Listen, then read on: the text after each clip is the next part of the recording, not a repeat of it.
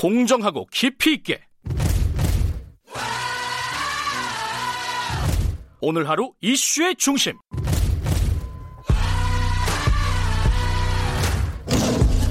김경래의 최강 시사.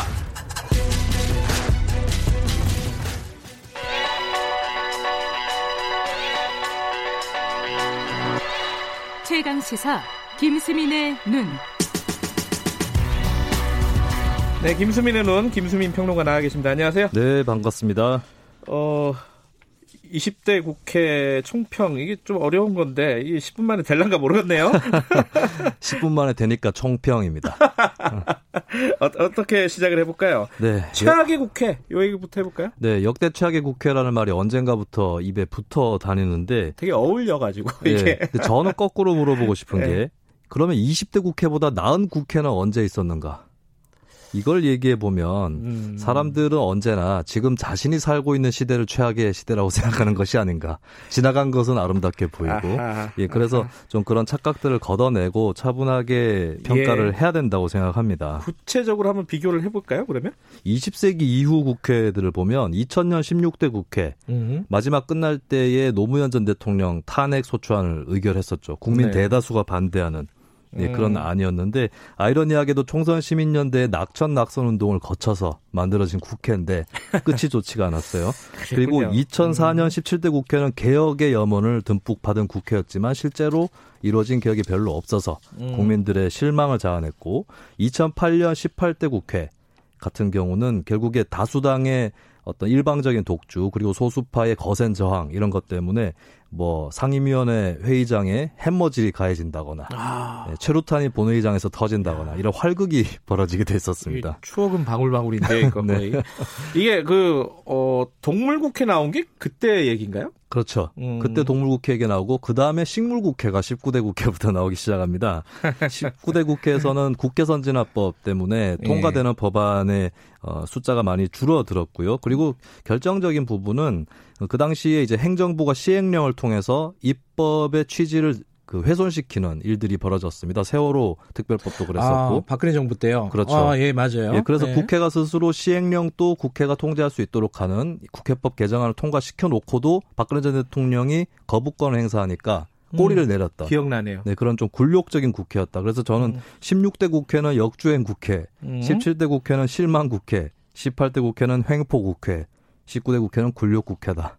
그럼 어, 20대 국회가 이 국회보다 더 못한 국회였나 그런 생각을 합니다. 20대 국회는 한마디로 정리하면 뭐 있어요, 이거는? 무슨 국회? 20대 국회는 근데 지금 이제 당장에 듣는 예. 오명은 일하지 않는 국회였다. 아. 뭐 이런 얘기가 있기는 합니다. 예. 법안 통과율이 떨어져서 그렇긴 아, 한데 요 얘기 어, 20대 국회 끝날 때 계속 나왔어요. 36%밖에 안 된다. 네. 예. 이게 보니까 16대 63%, 17대 50.3%, 18대 44.4%, 19대 41.7%, 그리고 이번에 36% 이렇게 계속 떨어져 왔거든요. 숫자는 낮은 건 사실이네요. 네. 예. 지속적으로 계속 떨어져 왔는데 이걸 잘 봐야 되는 게 어, 분모 그러니까 법안 발의 수를 보면은 16대 때 2,500건 정도였거든요. 네. 17대 때 7,000건이 넘었고 18대 때 1만 4천 건 정도가 됐습니다. 19대 때 1만 7,822건, 이번에 20대 국회는 2만 4,081건.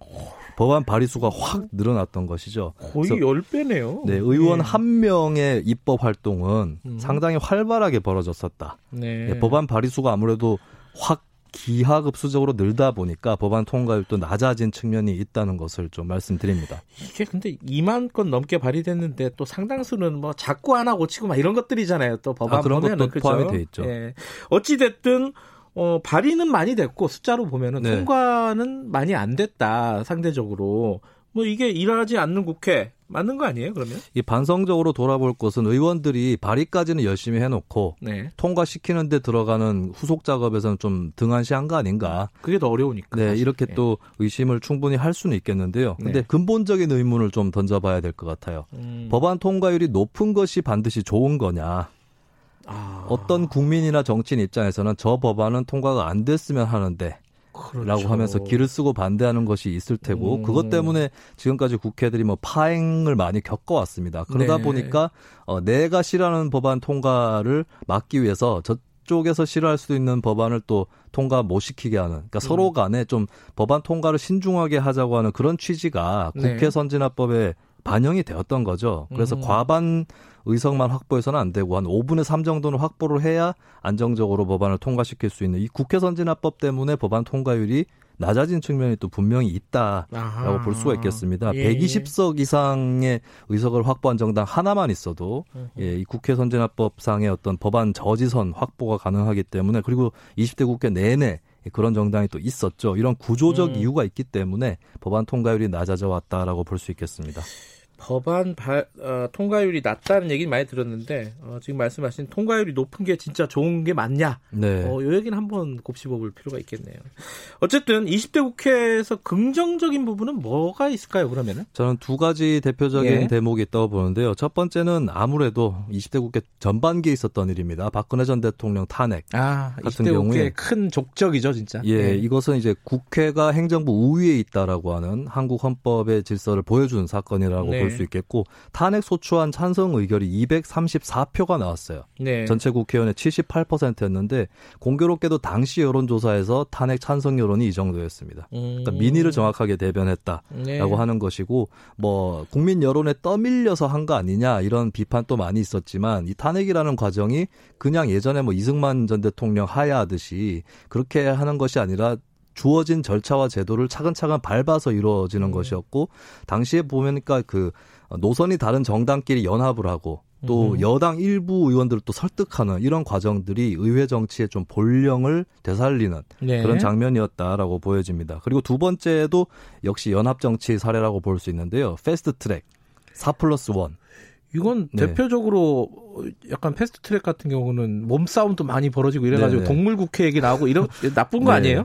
이게 제가 이제 패스트 트랙 때 태웠던 법안들이 옳다 이런 얘기를 하는 것은 네. 아니고요. 근데 19대 국회 때 잘 보면 네. 여야 간의 1대1 대치 때문에 법안 처리가 안 되거나 음. 아니면은 이제 그냥 담합을 통해서 되거나 이런 경우가 많았는데 네. 이 패스트 트랙과 4, 4 플러스 1은 어, 거대 정당과 소수 정당 연합으로 네. 그 의석을 또 연합 정치로 확보해서 안건을 실제로 통과시킬 수 있게끔 하는 그리고 국회 선진화법 기준이 60% 의석이기 때문에 과반도 아니고 60%거든요. 네. 이걸 가지고 야합이라고 표현을 해버리면 음. 아까 전에 얘기했던 법안 통과율이 낮다는 지적이 있는데 법안을 통과시킬 수 있는 의석을 확보했는데도 야합이다라고 하면 법안 통과율 낮다고 욕을 하면 안 되는 것이겠죠. 음. 네. 그- 어, 그 김수민 평론가는 굉장히 그 실용적인 어떤 입장을 네. 갖고 계시군요.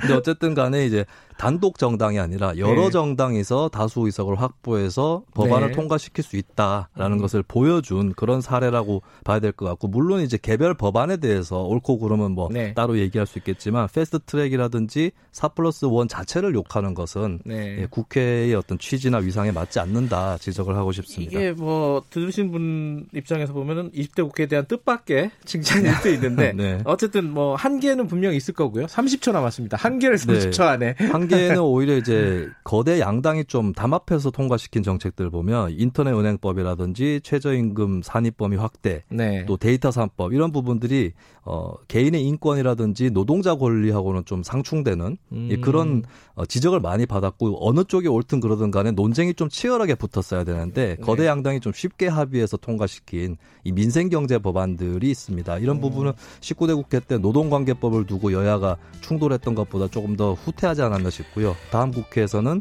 이런 법안들이 어떻게 통과되는지 싸울 때 제대로 싸우는지 지켜보셨으면 좋겠습니다. 알겠습니다. 김수민의 눈이었습니다. 고맙습니다. 네, 감사합니다. 김경래 최강시사 2부는 여기까지고요. 일부 지역국에서는 해당 지역 방송 보내드립니다.